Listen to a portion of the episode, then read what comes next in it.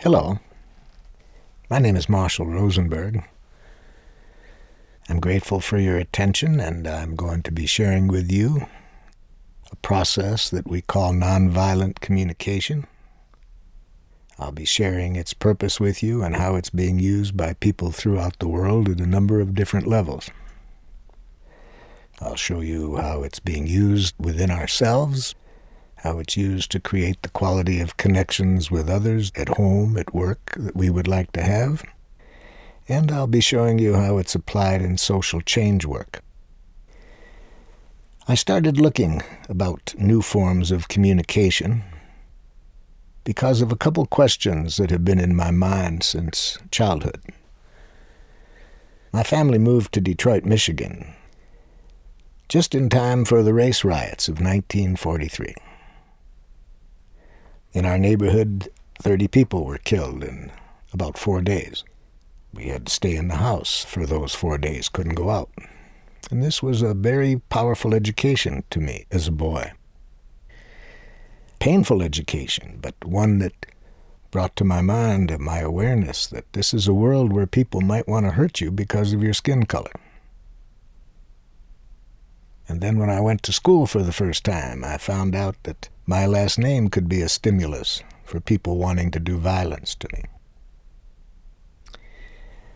So it was on my mind repeatedly as a child, as growing up. What is it that gets into people? that makes them want to harm people for reasons such as their name, their religion, their background, their skin color. Unfortunately, I was also exposed to the other side of human beings. For example, my grandmother was totally paralyzed, and my mother was caring for her. And each evening, an uncle of mine would come to our house to help my mother care for my grandmother. And the whole time he was cleaning her up and feeding her. He had the most beautiful smile on his face.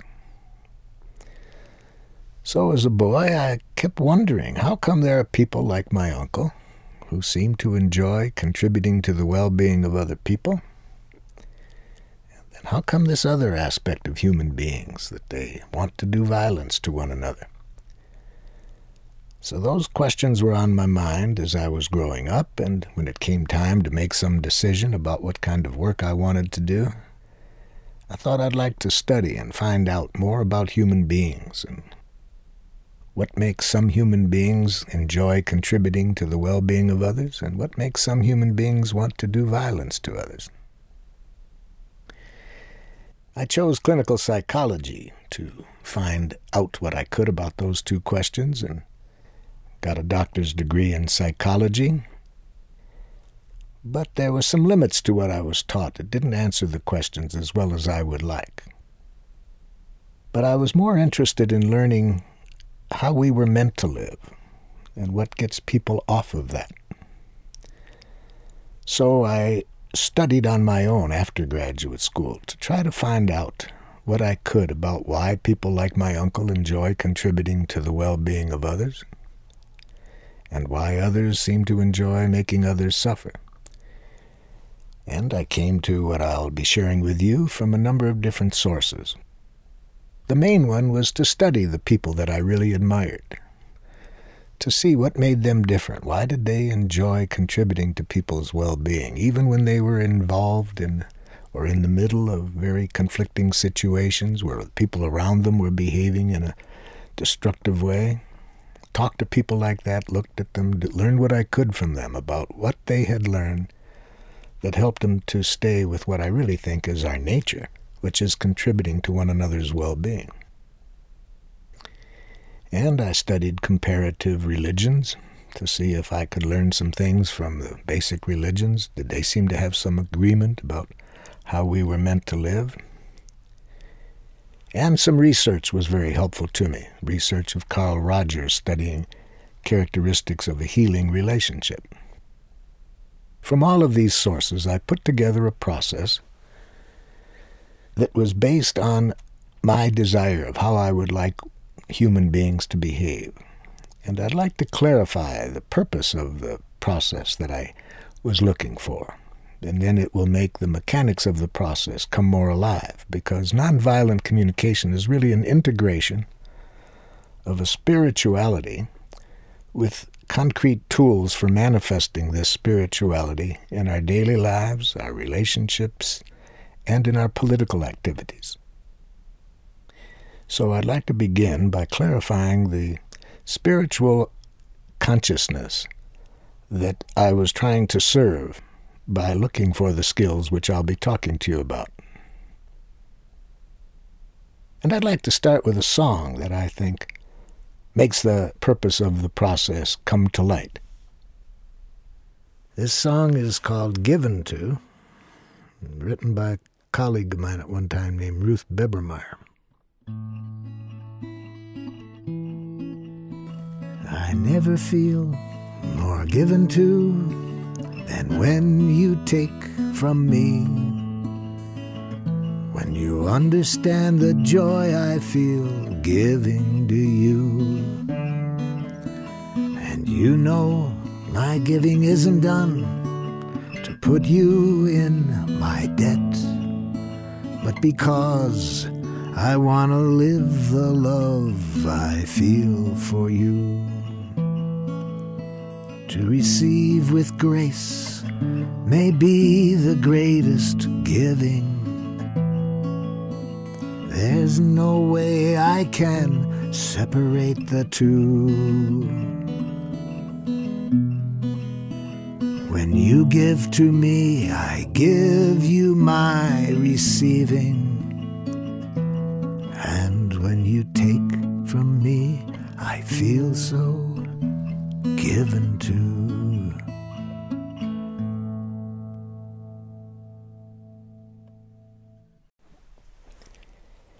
So, the purpose of nonviolent communication is to connect with other people in a way that enables giving to take place, compassionate giving, giving that comes from the heart willingly, where we are giving service to ourselves and others, not out of duty, obligation, not out of fear of punishment, hope for a reward, not out of guilt or shame, but for what I consider is our nature our nature to enjoy giving to one another. That's the purpose of nonviolent communication, to help us connect with one another in a way that our nature is allowed to come forward in how we serve one another.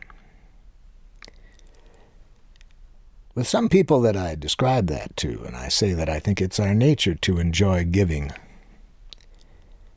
they wonder, I'm sure, whether I'm a little bit naive and I'm aware of all the violence in the world. How can you think that it's our nature to enjoy compassionate giving with what's happening in the world? I see the violence. I work in places like Rwanda, Israel, Palestine, Sri Lanka, so I'm well aware of all the violence in the world. But I don't think that's our nature. In every place that I work, I ask people the following I say, think of something you've done within the last 24 hours that in some way has contributed to making life more wonderful for somebody. And when I ask them to do that, I then say, now, how do you feel when you are aware of how that act contributed to making life more wonderful for somebody? And everybody's smile on their face, you see. When we are aware of the power we have to enrich life, how good it feels to serve life. It feels good. And then I ask people, can anybody think of anything that's more fulfilling in life than to use our efforts this way? And I've asked that question all over our planet. And everyone seems in agreement. There's nothing that is better, nothing that feels better, nothing more enjoyable than using our efforts in the service of life, contributing to one another's well being. Well, if that is so, then how come the violence? Well, I believe that the violence comes because of how we were educated, not because of our nature. I think we have been educated, according to the theologian Walter Wink, for about 8,000 years in a way that makes violence enjoyable, that gets us disconnected from our compassionate nature. And why were we educated this way. That's a long story, and I won't go into it, except to say that it started with some myths that started to develop a long time ago about human nature. That humans were basically evil, selfish, and that the good life is uh, heroic forces crushing evil forces. So we've been living under this destructive mythology for a long time, and that destructive mythology requires a certain language. It requires a language that dehumanizes people, turns them into objects. So we have learned to think in terms of moralistic judgments of one another. So we have words in our consciousness like right, wrong, good, bad, selfish, unselfish, terrorists, freedom fighters. And connected to these words is the concept of justice based on deserve. That if you are one of these bad things, you deserve to be punished. If you do the good things, then you deserve to be rewarded. So, unfortunately, for about 8,000 years, we have been subjected to that consciousness, and I think that that's the core of violence on our planet, this faulty education. So, the process I'll be sharing with you, nonviolent communication, is an integration of thought, language, and communication that I think brings us closer to our nature, that helps us to connect with one another, so that we come back to what is really the fun way to live, which is contributing to one another's well being. And I'll be showing you how to apply this process within ourselves. I'll show you how it applies in our relationships with others and in social change efforts.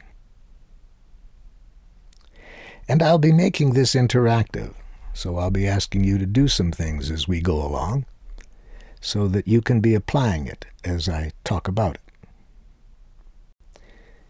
So, for example, let's begin by having you think of a situation that's current in your life where somebody's behaving in a way that isn't making life wonderful for you.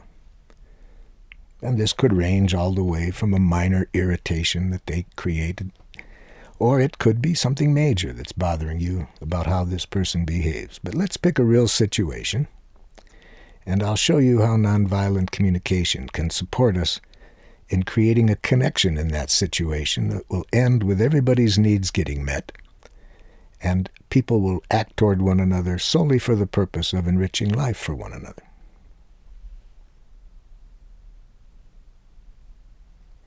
Now, if you've got the person in mind, we'll see how nonviolent communication serves us. Wherever I go in the world, it seems like one of the people in the groups that I'll be working with, they'll probably have a two or three year old that they want to work on. And what is the behavior that this two or three year old does that drives them nuts? They tell me that their two or three year old says horrible things like, no, when they want them to do something. Please put your toys back in the toy box. No. Some people tell me they live with partners who say horrible things like, that hurts me when you do that. And some of the people I work with have much more serious issues they want to see how nonviolent communication can apply. So the work I do in countries like Rwanda, that people want to know how do I deal with my next door neighbor that I know killed a member of my family. So whatever it is at the moment that's on your mind, think of somebody who's behaving in a way you don't like, and we'll see how nonviolent communication applies to that. I'd like you to write down or make a mental note of one specific thing that this person does. It could be something they do, could be something they don't do, could be something they say or don't say. Okay, now that you have down something that this person does that you don't like, let me give you an overview of what nonviolent communication will be like when we communicate with this person. Nonviolent communication keeps our attention focused on two critical questions. Question number one What's alive in us? What's alive in me? What's alive in you? Now, this is a question that all over the planet people ask themselves when they get together. They don't use those words, what's alive in you. In English, they say it this way How are you? Como está usted? Como talez-vous? Rwanda, they say amakuru. So, but however they say it, it's a very important question. Now, we say it as a social ritual, but it's a very important question because if we're to live in peace and harmony, if we're to enjoy contributing to each other's well being, we need to know what's alive in each other. So sadly, though most people uh, ask the question, very few people really know how to answer it very well because we haven't been educated in a language of life. So we've not been taught really to answer the question, How are you? We ask it, yes, but we don't know how to answer it. So nonviolent communication, as we'll see, suggests how we can let people know what's alive in us. It shows us how to connect with what's alive in other people, even if they don't have words for saying it. So that's one question that nonviolent communication focuses our attention on. The second question, and it's related to this, is what can we do to make life more wonderful? What can you do to make life more wonderful for me? What can I do to make life more wonderful for you? So these two questions are the basis of nonviolent communication. What's alive in us? What can we do to make life more wonderful? Now, just about everybody that studies nonviolent communication says two things about it. First, they say how easy it is. I mean, how simple. Look, just these two questions. That's all we have to do is keep our communication, our focus of attention, our consciousness on what's alive in us, what would make life more wonderful. How simple. The second thing they say about it is how difficult it is. Now, how can something be so simple and so difficult at the same time? Well, I've already given you a hint about that. It's difficult because we've been programmed for 8,000 years to think and communicate in a quite different way. We haven't been taught to think about what's alive in us. So if we have been educated to fit under structures in which a few people dominate many, we have been taught more to think of what people think of us, especially the authorities, because if they judge us as bad, wrong, incompetent, stupid, lazy, selfish, we're going to get punished. And if they label us as good little boys and girls, and good employees and bad employees, then we could be punished, rewarded. So we haven't been educated to think in terms of what's alive in us and what would make life more wonderful. So let's go back to the situation I ask you to think about, where somebody's behaving in a way you don't like. And let's begin by seeing how nonviolent communication would suggest that we let that person know what's alive in us in relationship to what they're doing.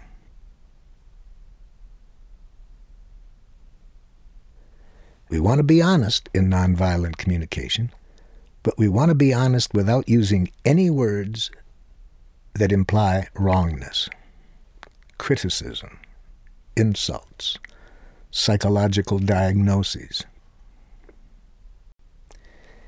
So, to say what's alive in us requires literacy of three kinds. First of all, it requires being able to answer the question I ask you without mixing in any evaluation. See, I ask you to think of one specific thing the person did that you don't like. That's what I will be calling an observation. What do people do that we either like or don't like? That's important information to communicate, to tell people what's alive in us. We need to tell the other person what they're doing that is supporting life in us, what they're doing that isn't supporting life in us. But it's very important to learn how to say that to people without mixing in any evaluation. For example, I was working recently with a person who was concerned about something her teenage daughter didn't do. So I said, What was it that your teenage daughter didn't do? And she says, She's lazy. Now, can you hear a difference between the question I asked and the answer she gave?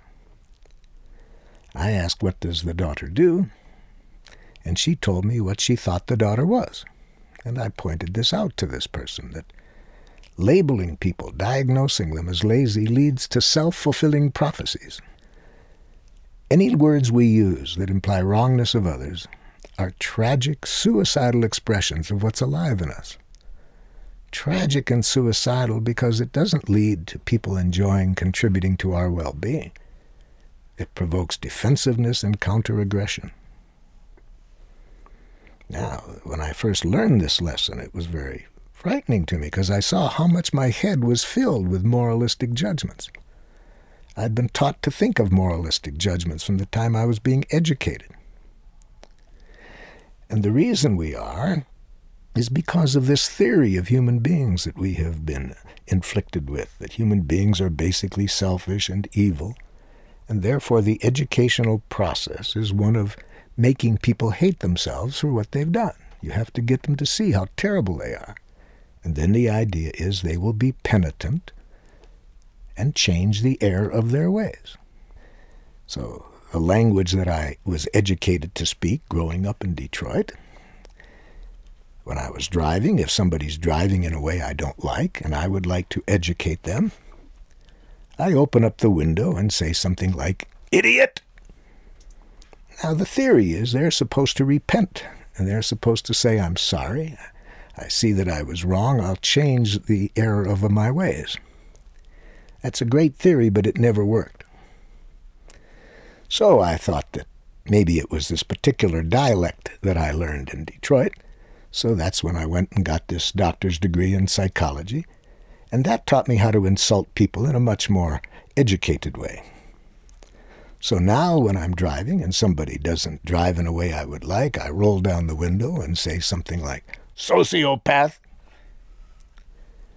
But it still doesn't work, you see. So, telling people what's wrong with them is a suicidal, tragic way that we have been educated to think for many centuries.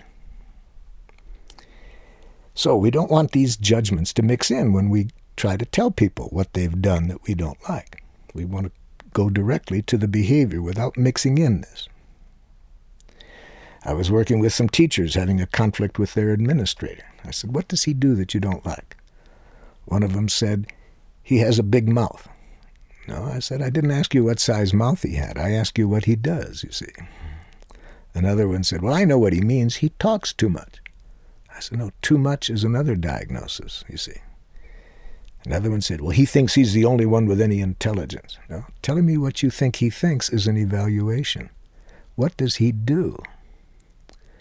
With my help, they finally got clear some behaviors that didn't mix in diagnoses. But along the way, they kept saying, Boy, this is hard to do. Everything that comes into our head is a diagnosis or a judgment. I said, Yes, this is not easy to get this cleared out of our consciousness. In fact, the Indian philosopher Jiddu Krishnamurti says that the highest form of human intelligence is the ability to observe without evaluating.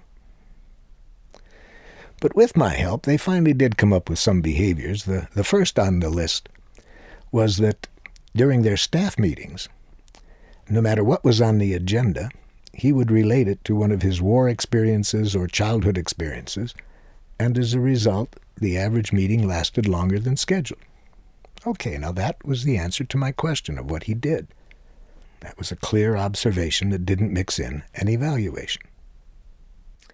I said to them, Have any of you brought to his attention that specific behavior concerns you?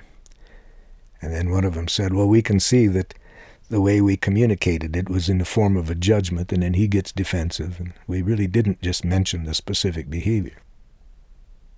So, this is the first step in trying to tell people what's alive in us, to be able to call to their attention concretely, specifically, what the person's doing that we like or don't like, and not mix in any evaluation. So, take a look at what you wrote down. See whether it had any evaluation mixed in. And if so, see if you can now say it, being very specific. Just what does the person do that you want to talk to them about?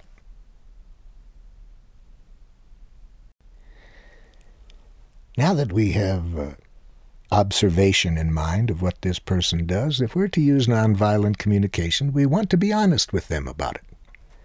But honesty of a different kind than telling people what's wrong with them. Honesty from the heart, not honesty that implies wrongness. So we want to go inside and tell the person what's alive in us when this person does this. And this involves literacy of two kinds. First, it involves feeling literacy, and second, need literacy.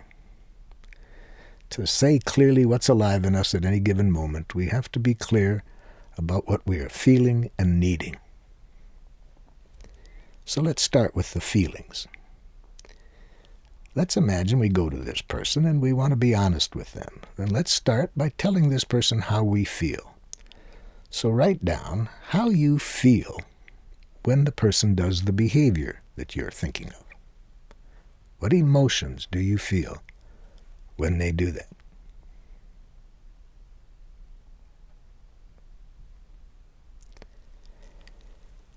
One student in the university I was working with wanted to work on his roommate, and I said, Okay, what is the behavior that your roommate does that you don't like?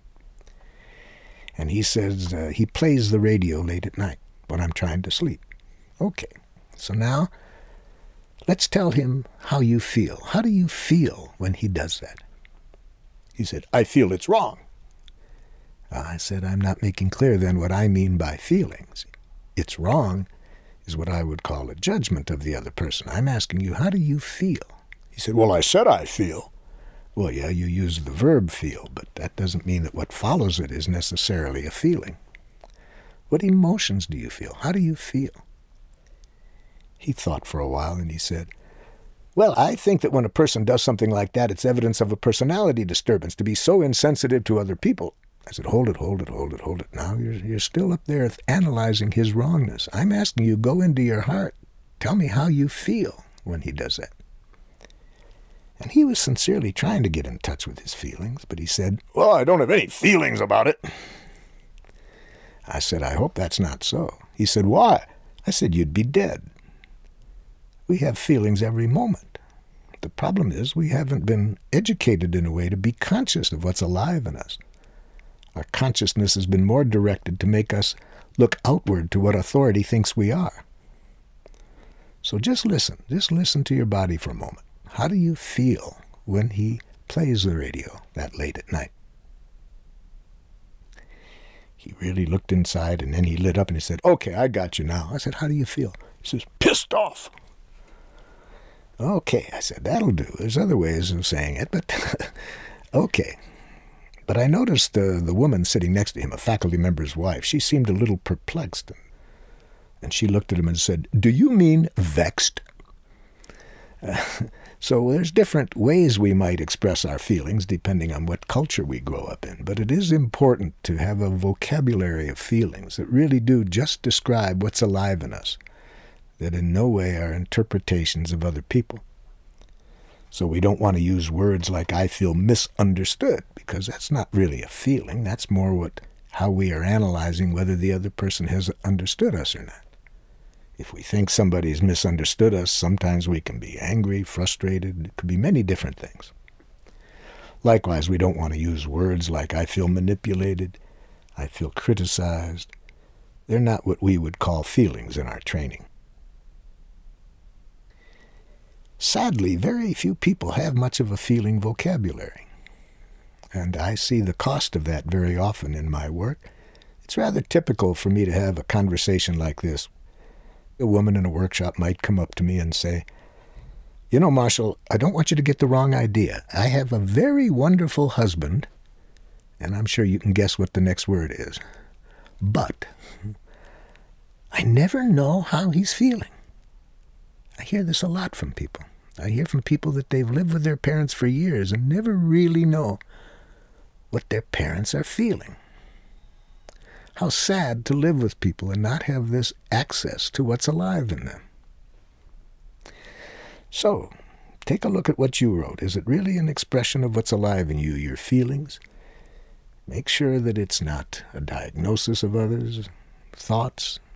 Go into your heart. How do you feel when the other person does what they do? And now the third component of expressing what's alive in us needs. Feelings can be used in a destructive way if we try to imply that other people's behavior is the cause of our feelings. The cause of our feelings is our needs, not other people's behavior. What I ask you to write down that the other person did, that's a stimulus for our feelings. It's not the cause of our feelings. I'm sure most of us knew this at one time. When I was six years old in my neighborhood, we used to say this when somebody would call us a name Sticks and stones can break my bones, but names can never hurt me. We were aware then that it's not what other people do that can hurt you, it's how you take it. But we were educated in guilt inducing ways by authorities, teachers, parents, who wanted to use guilt to mobilize us to do what they wanted. So they would express feelings this way It hurts me when you don't clean up your room. You make me angry when you hit your brother. So we've been educated by people who tried to make us feel responsible for their feelings so we will feel guilty. So feelings are important, but we don't want to use them in that way. We don't want to use them in a guilt inducing manner. So it's very important that when we do express our feelings, we follow our feelings with a statement that makes it clear that the cause of our feelings is our needs. So let's see if we are using needs in the same way. So here's what I would like you to write down. In relationship to what the other person has done and how you feel about it, now identify what needs are creating your feelings. And write it this way I feel as I do because I am needing. And now put to words that need of yours that isn't getting met by the other person's behavior.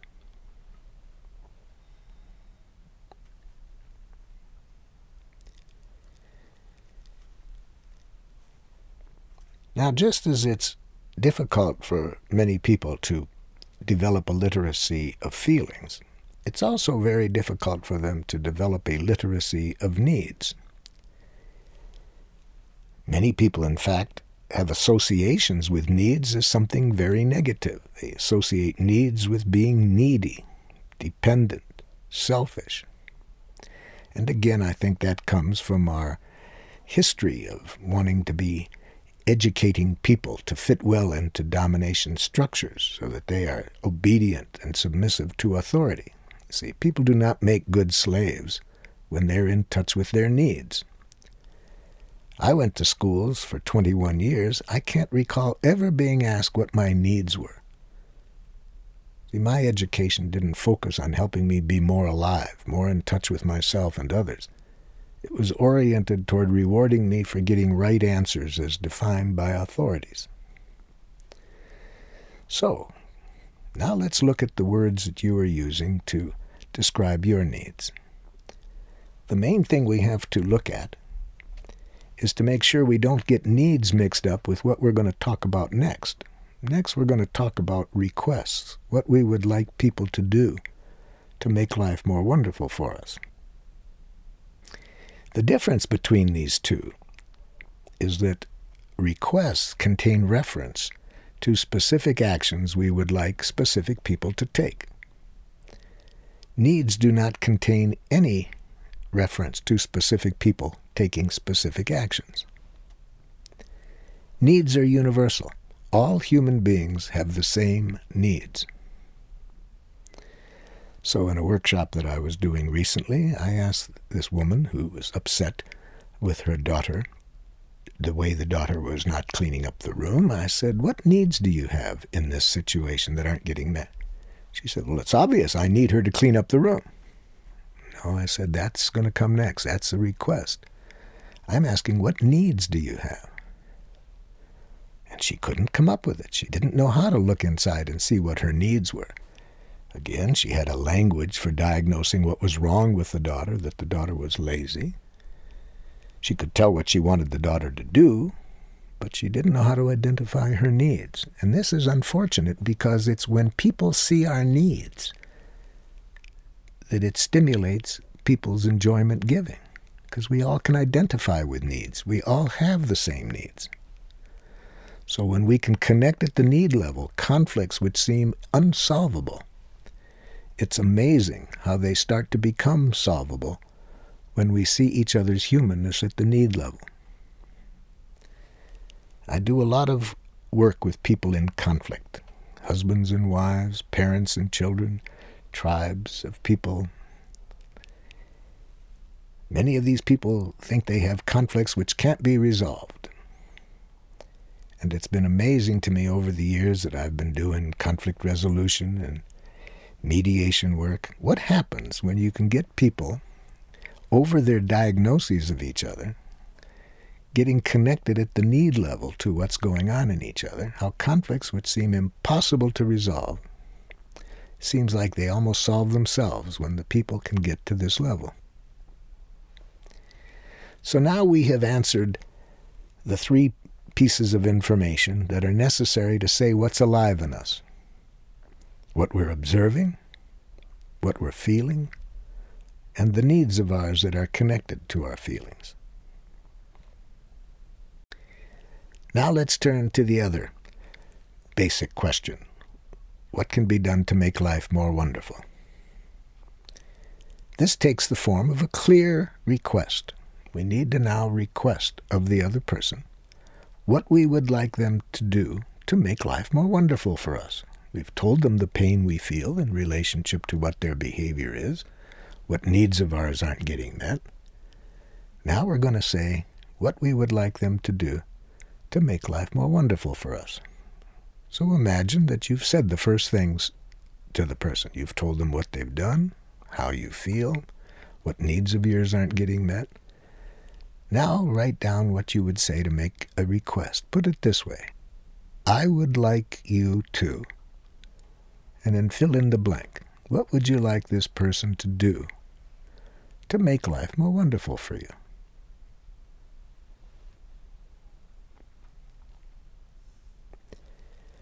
Now let's take a look at what you wrote down. Nonviolent communication suggests that we make our request using positive action language. So let me explain what I mean by each of those.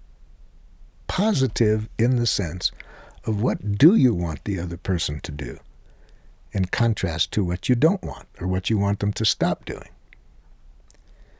we get to a different place with people when we are clear about what we want, rather than just telling them what we don't want. A good example of that was a teacher recently in a workshop. She said, Oh, Marshall, you've just helped me understand what happened to me yesterday. I said, What was that? She said, There was this boy tapping on his book while I was talking to the class. And I said, Would you please stop tapping on your book? So he started to tap on his desk. You see, telling people what we don't want is far different than what we do want. When we try to get somebody to stop something, it makes punishment look like an effective strategy. But if we ask ourselves two questions, we would never use punishment again. We would never use it with children.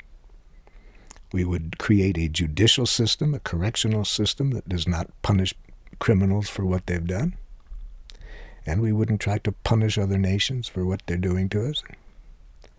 Punishment is a losing game. We would see that if we asked these two questions. Question number one What do we want the other person to do? See, not what we don't want. What do we want them to do? Now, if we ask only that question, it can still make punishment seem like it works sometimes, because we can probably recall times when we've used punishment and we were successful at getting somebody to do what we wanted them to do. But if we add a second question, we'll see punishment never works. And what is the second question? What do we want the other person's reasons to be for doing what we want them to do? Now, as I said earlier, the purpose of nonviolent communication is to create connections so people do for one another out of compassion not out of fear of punishment, not out of hope for rewards, but because of the natural joy we feel of contributing to one another's well being. So when we make our requests, we want to do them in the positive, what we do want. So, in the example I gave you earlier with the mother and her daughter who said she wanted her daughter to clean up the room, and I said, well, that wasn't a need, nor was it a clear request. So I said to the mother, let's first get the needs clear, and then we'll see how to make that request clearer. So I said to the mother, what need of yours is not met when your daughter has the room in the state that it is? And the mother said, Well, I think that if a family member is going to be a family member, they all have to contribute. I said, Excuse me, hold it, hold it. Saying what you think is a distorted expression of a need. If you want your daughter to see the beauty in your request, she needs to see how life will be made more wonderful if she does what you're asking. So, what is your need? What do you need that isn't being met? The mother said, I don't know. And I wasn't surprised because many women that I work with have been educated from childhood on to believe that loving women have no needs. They sacrifice their needs for their family. Men have been taught courageous men have no needs. They're willing to even sacrifice their life for the king, for the government, for whomever. So we don't develop much of a vocabulary of needs. So finally, with my help, the mother did get clear what her needs were, and she had more than one need that was involved. First of all, the mother had a need for order and beauty. Okay. She could have gotten that need met by herself, but mother also had a need for some support, some help in creating the kind of order and beauty she would like. So the mother then became conscious that two needs of hers were involved in this her need for order, beauty, and need for support in getting her needs met. I said, okay, then, now let's get to your request. And let's express it in positive action language. Say to your daughter what you do want. She said, Well, I told you I want her to clean up the room. No, you see, now we have to use action language. Clean is too vague. We have to use a concrete action to make our requests. So, what the mother finally came up with was that she would like the daughter to make the bed, to put clothes that were ready for the wash in the wash, not leave them on the floor, take dishes back into the kitchen that she had brought into her room. That would be a clear request. Now, once we have made this clear request, we need to be clear that it is not a demand. Earlier, we talked about criticism, anything that implies wrongness as a kind of communication that's not going to get our needs met. A second form of communication that's very destructive in human relationships are demands. We want to make clear, assertive requests, but we want other people to know that these are requests and not demands. Now, what's the difference? First, you can't tell the difference by how nicely it is asked. So, if we do uh, say to uh, someone living with us, I would like you to hang up your clothes when you're finished with them. Now, is that a request or a demand? We don't know yet. We don't know. You can never tell whether something is a request or a demand by how nicely it is asked or how clear it is. What determines the difference between a request and a demand is how we treat people when they don't respond to our request. That's what tells people whether we make requests or demands. Now, what happens when people hear demands? Well, it's pretty obvious with some people when they've heard your request as a demand. One time I asked my youngest son, Would you please hang your coat up in the closet? And he said, Who was your slave before I was born? Okay, well, that's easy to be around such a person. Then, if they hear your request as a demand, you know it right away.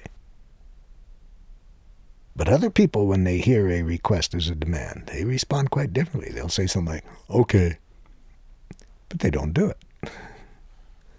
Or the worst case is when the person hears the demand and they say, okay, and they do it. But they did it because they heard a demand. They were afraid of what would happen to them if they didn't. Any time somebody does what we ask, out of guilt, shame, duty, obligation, fear of punishment, anything that people do for us out of that energy, we're going to pay for it. See, we want people to do for us only when they're connected to a kind of a divine energy that exists in all of us. And this divine energy is manifest to me by this joy we feel in giving to one another. We're not doing it to avoid punishment, guilt, and all of those things. Now, some people cannot believe that you can have order in the house and the government unless you do force people to do things, make demands. For example, one mother I was working with, she said, But Marshall, uh, that's all very well and good, you see, uh, uh, to hope that uh, people are going to respond out of divine energy. But what about a child? I mean, a child has to first learn what they have to do, what they should do. This mother was using two of the words or concepts that I think are the most destructive have to, should. So she didn't trust that there's divine energy in children as well as in adults, so that they can do things not because they're going to be punished if they don't, but because they see the joy that comes from contributing to other people's well being.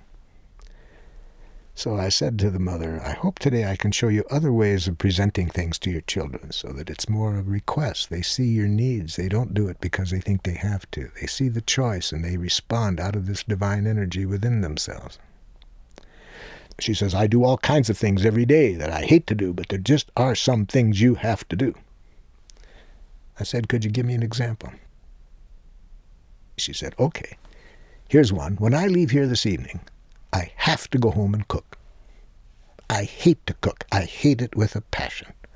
But it's just one of those things you have to do. I've done it every day for 20 years. I hate it, but you have to do certain things. See, she wasn't doing that out of divine energy. She was doing that out of this other kind of consciousness.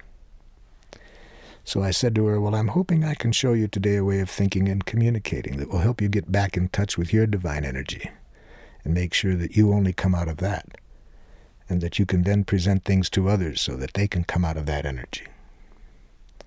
She was a rapid student. She went home that very night, announced to her family that she no longer wanted to cook. I got some feedback from her family. About three weeks later, who shows up at a training but her older two sons?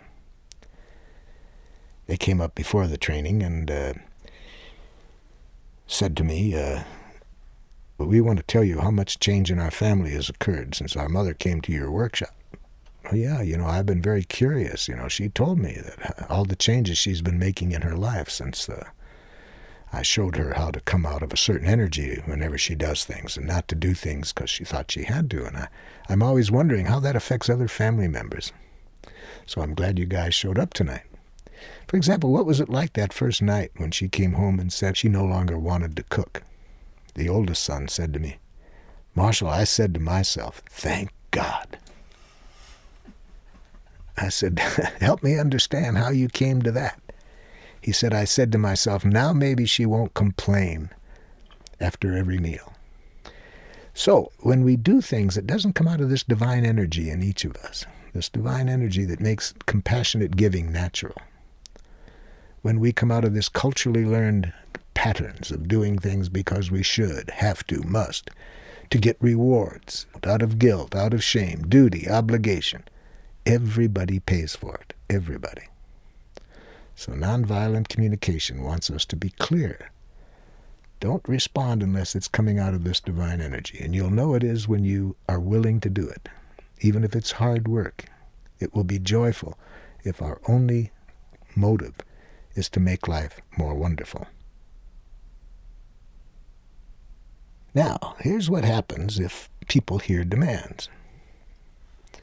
See, while I was first learning nonviolent communication, first getting all of this clear to myself, I had already started being a parent, but with the old school thoughts.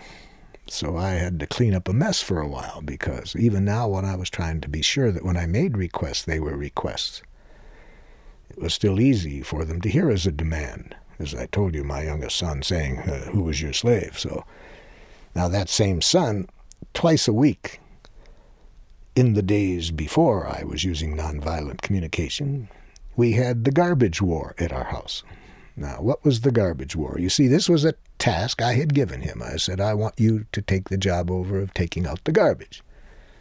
Now, this was a demand, you see, because in my head I had the thought that children should do tasks. So I wasn't telling him what need of mine would be met. I was telling him what he had to do, putting it very nicely. This is your job. I would like you to take out the garbage. But because he was hearing it as a demand, we had the garbage war twice a week. And how did the garbage war start? Simply by my mentioning his name. Brett! Now, how does he accelerate the war? He's in the next room. He pretends like he didn't hear me. So now I further the war even more. I scream now so loudly he can't pretend he didn't hear me. What do you want? The garbage isn't out. You're very perceptive, Dad. Get it out. I'll do it later. You said that last time and didn't. Doesn't mean I won't do it this time. Can you imagine so much energy going into just getting the garbage out twice a week? All because I was making a demand without realizing it. I didn't know the difference between a request and a demand at that time. So now, as I was starting to learn nonviolent communication, I sat with him one night and listened to why the garbage wasn't going up. And he made it so clear that it was because he was hearing a demand. So I sat down afterwards and wrote this song. If I clearly understand you intend no demand, I'll usually respond when you call. But if you come across like a high and mighty boss, you'll feel like you ran into a wall. And when you remind me so piously about all of those things you've done for me, you'd better get ready. Here comes another bout. Then you can shout, you can spit, moan and groan, throw a fit. I still won't take the garbage out. Now, even if you should change your style, it's going to take me a little while before I can forgive and forget. Because it seemed to me that you didn't see me as human too until all your standards were met.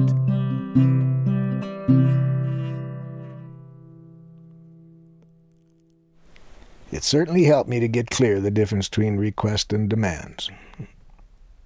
For example, this was the same child that when it snowed, he would run down to the street corner where a woman with a severe handicap couldn't walk, but she could drive her car. But when her driveway was filled with snow, she had no mobility. So he would go down there and shovel her walk. It would take him well over an hour to clear her driveway. He never told her who did it, never asked for money. Now, at our house, we had a tiny little walkway to shovel I couldn't get it done. And I was wondering, how come he'll do all of this for the neighbor? Well, because for the neighbor it could come out of this divine energy that makes joyful this giving to others. But I was putting it to him in a domination style. I'm the father and I know what you have to do.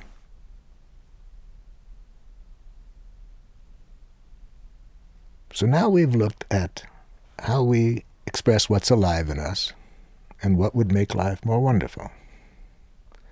We see how it requires observations, feelings, needs, clear requests. But those are the mechanics. It's always important to realize that these mechanics only have power when they're in the service of the spiritual purpose of the process, which is to create a connection so that people can respond out of divine energy, the joy of compassion, the joy of giving. If we do not have that intentionality, we've missed the whole thing. For example, one mother uh, came back a second day of a workshop, and she said, I went home and tried it last night, Marshall, and it didn't work. I said, Well, let's learn from the experience. What did you do? And she told me how she expressed herself to one of her children who hadn't done something she wanted. And she used the mechanics perfectly. She made a very clear observation, expressed her feelings, needs, requests. But she said he didn't do it. And I said, uh, So what do you mean it didn't work? Well, she said he didn't do it. Oh, so you're defining works that somebody does what you want them to do?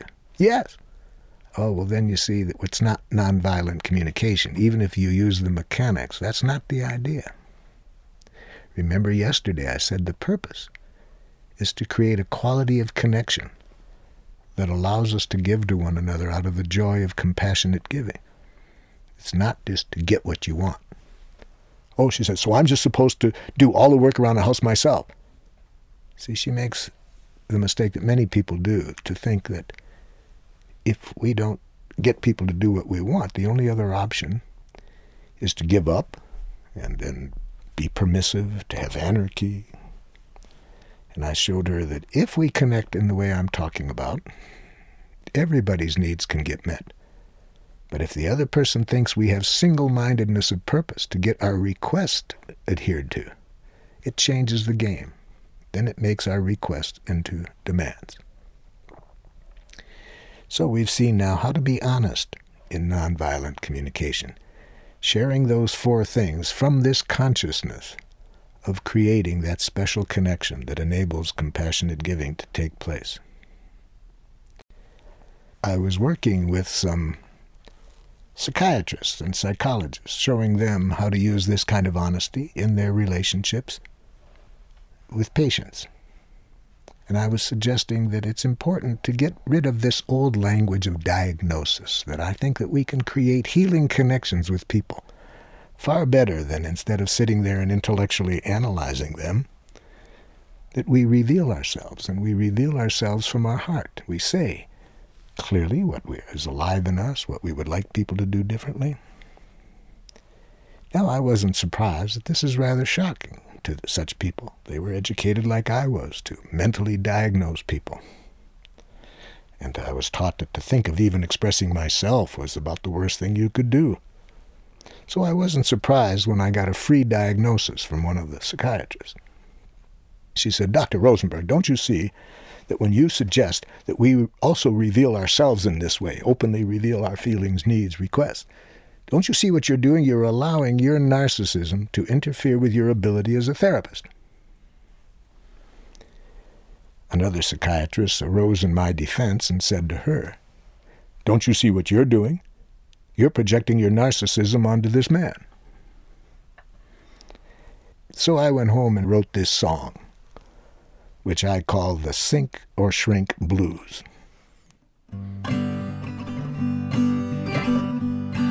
Well, I went to a shrink in a clinic near me. He said I was a case of total pathology.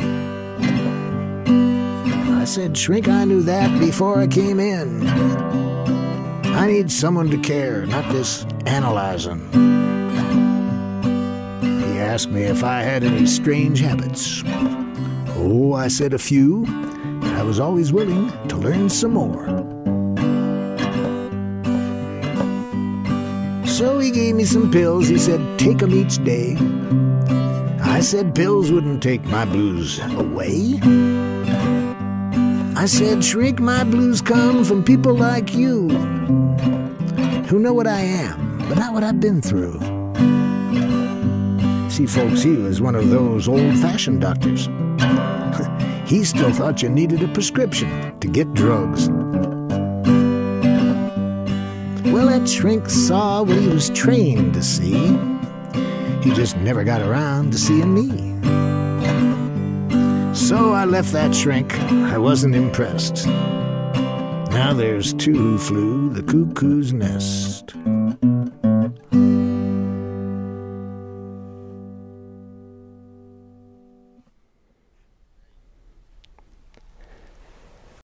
Let's go back to your situation now, where I was asking you to be honest with this other person, but honesty defined in nonviolent communication terms. That's half the process, learning how to express ourselves in this way. The other half of the process is how we respond to other people's messages. And to prepare us to see how nonviolent communication suggests responding to other people, let's go back to your situation and use your imagination. Imagine that now you try out what we've learned so far. You decide to go to this person and be honest with them in the way I'm defining. So you tell the other person the four things I've asked you to write down. You tell them what they've done that you don't like, how you feel, what needs of yours aren't met, and what your request is. Now predict how they might respond. And write that down.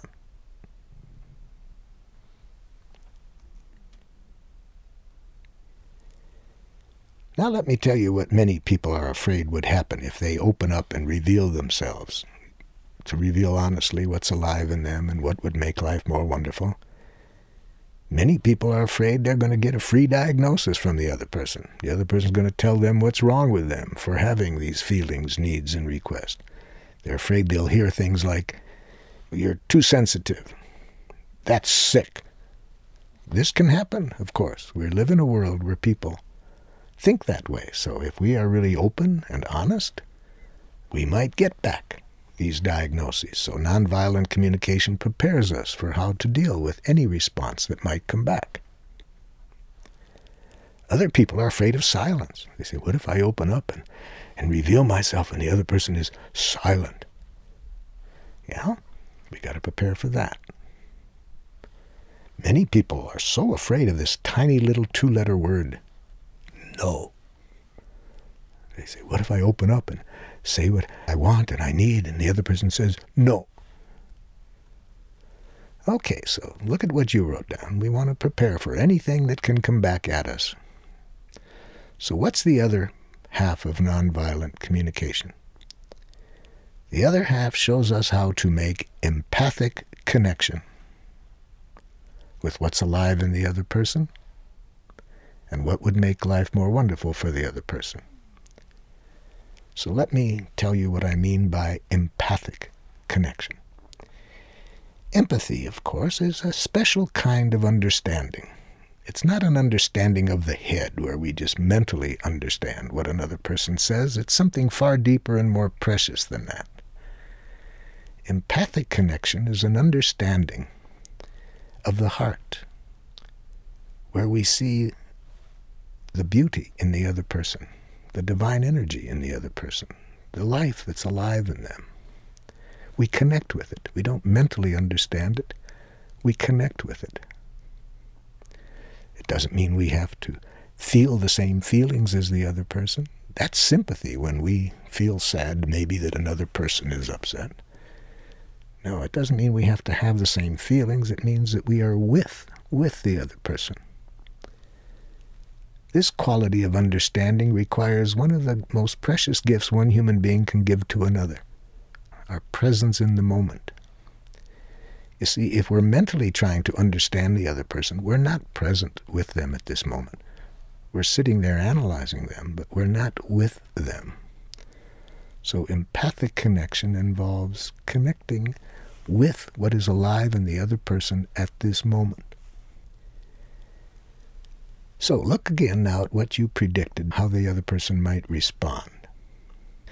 And let's say that you have told your boss that you are frustrated at his or her asking you to stay over for the third night in a row and do additional work. You're frustrated with that because you have other commitments and needs that you'd like to take care of. So you've been honest about your reasons for not wanting to do it, and you ended on a clear request. You're asking him, would you be willing to find someone else to help with this work this evening, boss? Okay? So you've been real honest and vulnerable, and now let's imagine that uh, the boss says to you, if you want to be unemployed, I'll do as you request.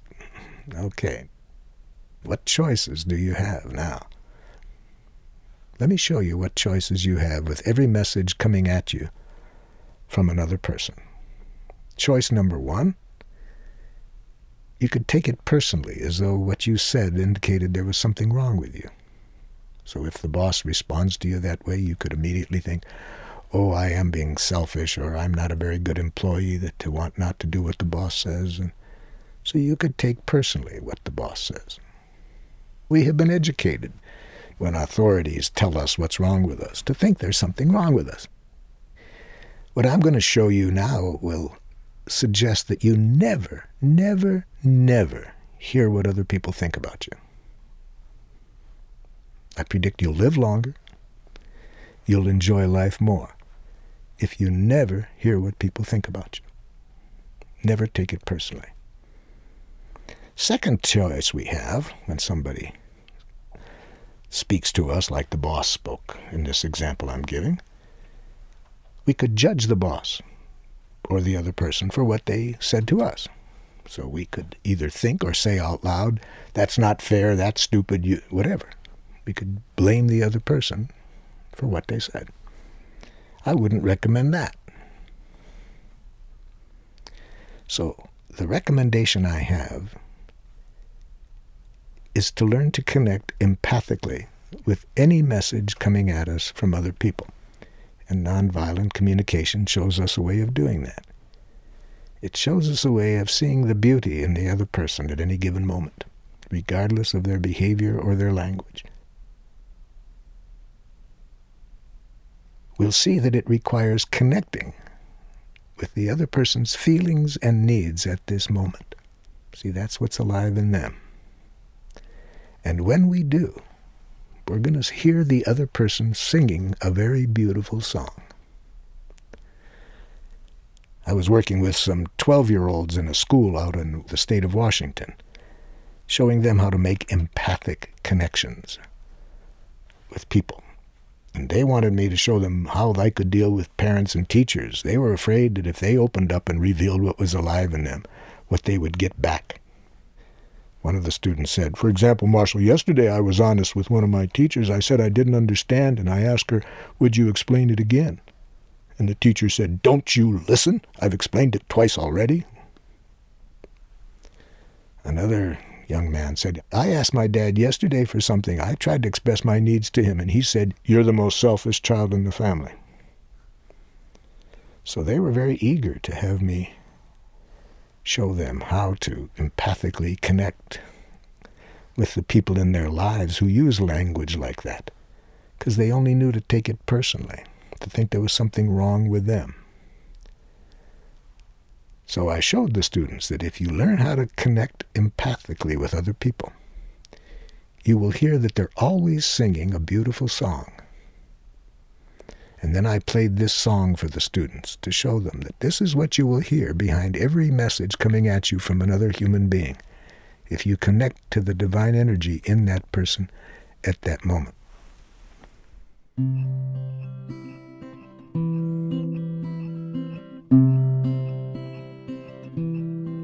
See me beautiful, look for the best in me that's what I really am, and all I want to be. It may take some time, it may be hard to find, but see me beautiful.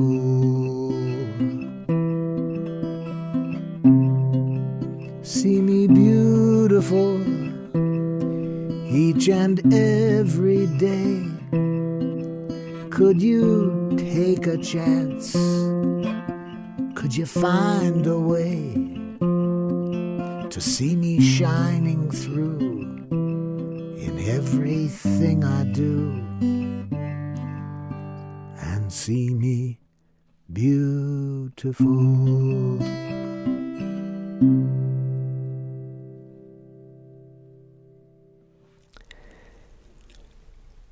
I was working in a refugee camp in a country not very pleased with the United States. And when my interpreter announced that I was an American citizen, there were about 170 people assembled. One of them jumped up and screamed at me, Murderer! Another one jumped up, Child killer! Another one, Assassin! I was glad I knew nonviolent communication that day. It enabled me to see the beauty behind that person's message, what was alive in him. And we do that in nonviolent communication by hearing feelings and needs behind any message. So I said to this gentleman, Are you feeling angry because your need for support isn't getting met by my country? Now that required me to try to sense what he was feeling and needing. I could have been wrong. But even if we're wrong, if we are sincerely trying to connect with the divine energy in another human being, their feelings, their needs at that moment, that shows the other person that no matter how they communicate with us, we care about what's alive in them. And when persons trust that, we're well on our way to making a connection that everybody's needs can get met. But it didn't happen right away because this gentleman was in a lot of pain. And it happened that I guessed right, because when I said, Are you angry because your need for support isn't being met by my country? He said, You're darn right. And then he added to that, We don't have sewage systems, we don't have housing. Why are you sending your weapons? So I said, So, sir, if I'm hearing you again, you're saying that it's very painful when you need things like sewage systems and you need things like housing, and when weapons are sent instead, it's very painful. He said, You're darn right. Do you know what it's like to live under these conditions for 28 years? So, sir, you're saying that it's very painful and you need some understanding for the conditions that you're living under. An hour later, the gentleman invited me to a Ramadan dinner at his house. This is what happens when we can connect with the humanness in each other, the feelings and needs behind any message. This doesn't mean we always have to say it out loud. Sometimes it's pretty obvious what a person is feeling and needing. We don't have to say it. They'll feel it from our eyes whether we are really trying to disconnect with them. Notice this does not require that we agree with the other person. It doesn't mean we have to like what they're saying. It means that we give them this precious gift of our presence. To be present to, at this moment, what's alive in this person. And that we are interested in that, sincerely interested, not as a psychological technique, but because we want to connect with the beauty in that person at this moment.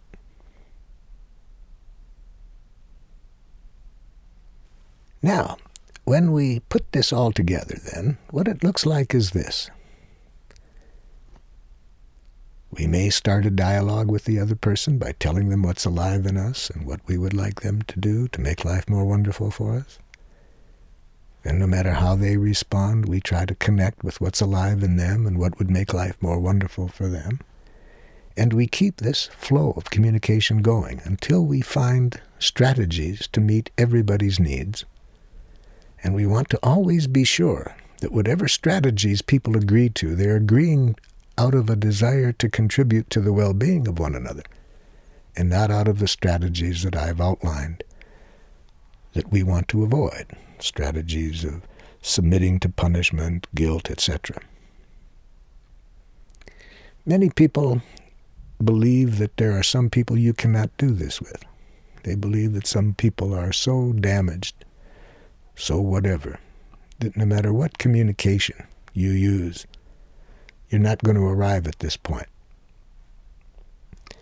That has not been my experience. It's been my experience that with the time that it takes, and sometimes it does take some time, if I'm working with some prisoners in various prisons that I work in throughout the world, I'm not saying that this connection can happen right away. It may take quite a while for some people to really trust that I'm sincerely interested in what's alive in them. It's not easy to stay with that sometimes because my own cultural conditioning hasn't allowed me to be fluent earlier in my life at this. So in learning this, it can be a real challenge. I recall one time when I was first learning it, my older son and I were having a conflict. And he was saying things, and my first reaction was not to connect with what was alive in him, what he was feeling and needing. I wanted to jump in and show him he was wrong. So I had to take a deep breath, deep breath, see what was going on in me for a moment and see that I was losing connection with him, and then bring my attention back to saying to him, So you're feeling and you're needing, try to connect with him.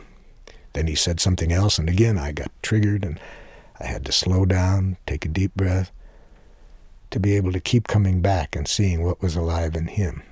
And of course, this was taking me a longer time to talk than my usual conversation had been up until that point. And he had some friends waiting for him outside, and finally he said, Daddy, it's taken you so long to talk. I said, Let me tell you what I can say quickly. Do it my way or I'll kick your ass.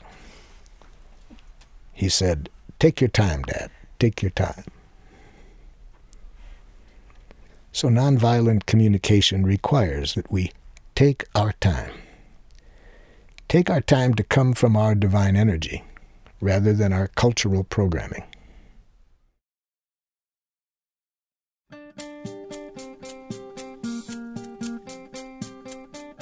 This concludes session one. Our program continues with session two.